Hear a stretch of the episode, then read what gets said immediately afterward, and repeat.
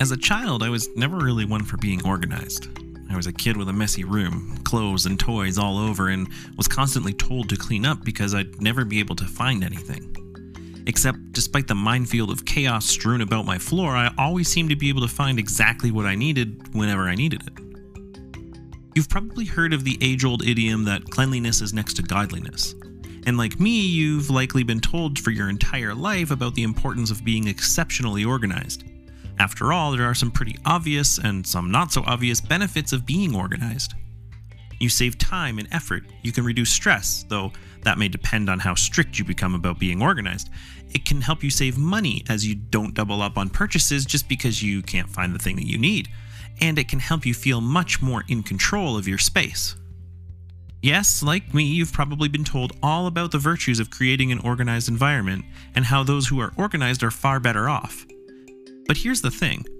Over the last ten years, studies have shown that those who are seemingly disorganized, you know, the ones who have clutter all over their desk or an office filled to the brim with knickknacks and what appears to be complete and utter chaos, those individuals might actually have a leg up in many ways. One of the most notable messy individuals is Albert Einstein, who is said to have discussed the topic of organization, saying, "If a cluttered desk is a sign of a cluttered mind, of what then is an empty desk a sign?"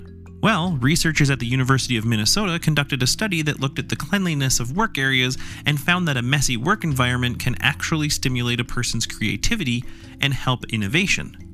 Employees who work under these conditions often think outside the box or explore beyond the confines of typical work processes. While the researchers are quick to point out that you can't generate creativity in someone who doesn't already have it simply by creating a messy work environment, they did find that neat and tidy environments can be an effective means to mold and shape social behavior into an established norm. Disorderly environments actually encourage people to seek novelty and unconventional routes. But organization can help us drive towards better choices in life when we do have those established norms, at least for some things. For example, one study found that students who had organized rooms were far more likely to donate to a worthy cause, in fact nearly double the rate of those who had a messy room.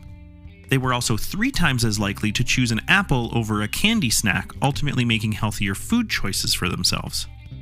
This also played out in broader studies where participants from the orderly room were far more likely to choose healthy food options to be added to a restaurant menu than their disorganized counterparts.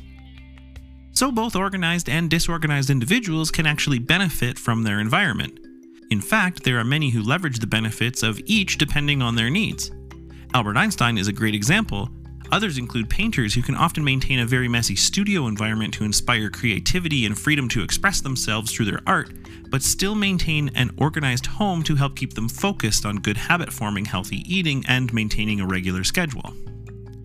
Whether you're organized, disorganized, or a combination of the two, there are significant benefits you can derive simply by understanding your immediate surroundings. Want to get creative? Well, let things get a little bit messy. It'll be good for your brain. Trying to establish some new routines for yourself, maybe even reignite those New Year's resolutions we talked about a few weeks back? Try creating an organized space. If you can become a master of your environment, you can draw out the best in you just by understanding self.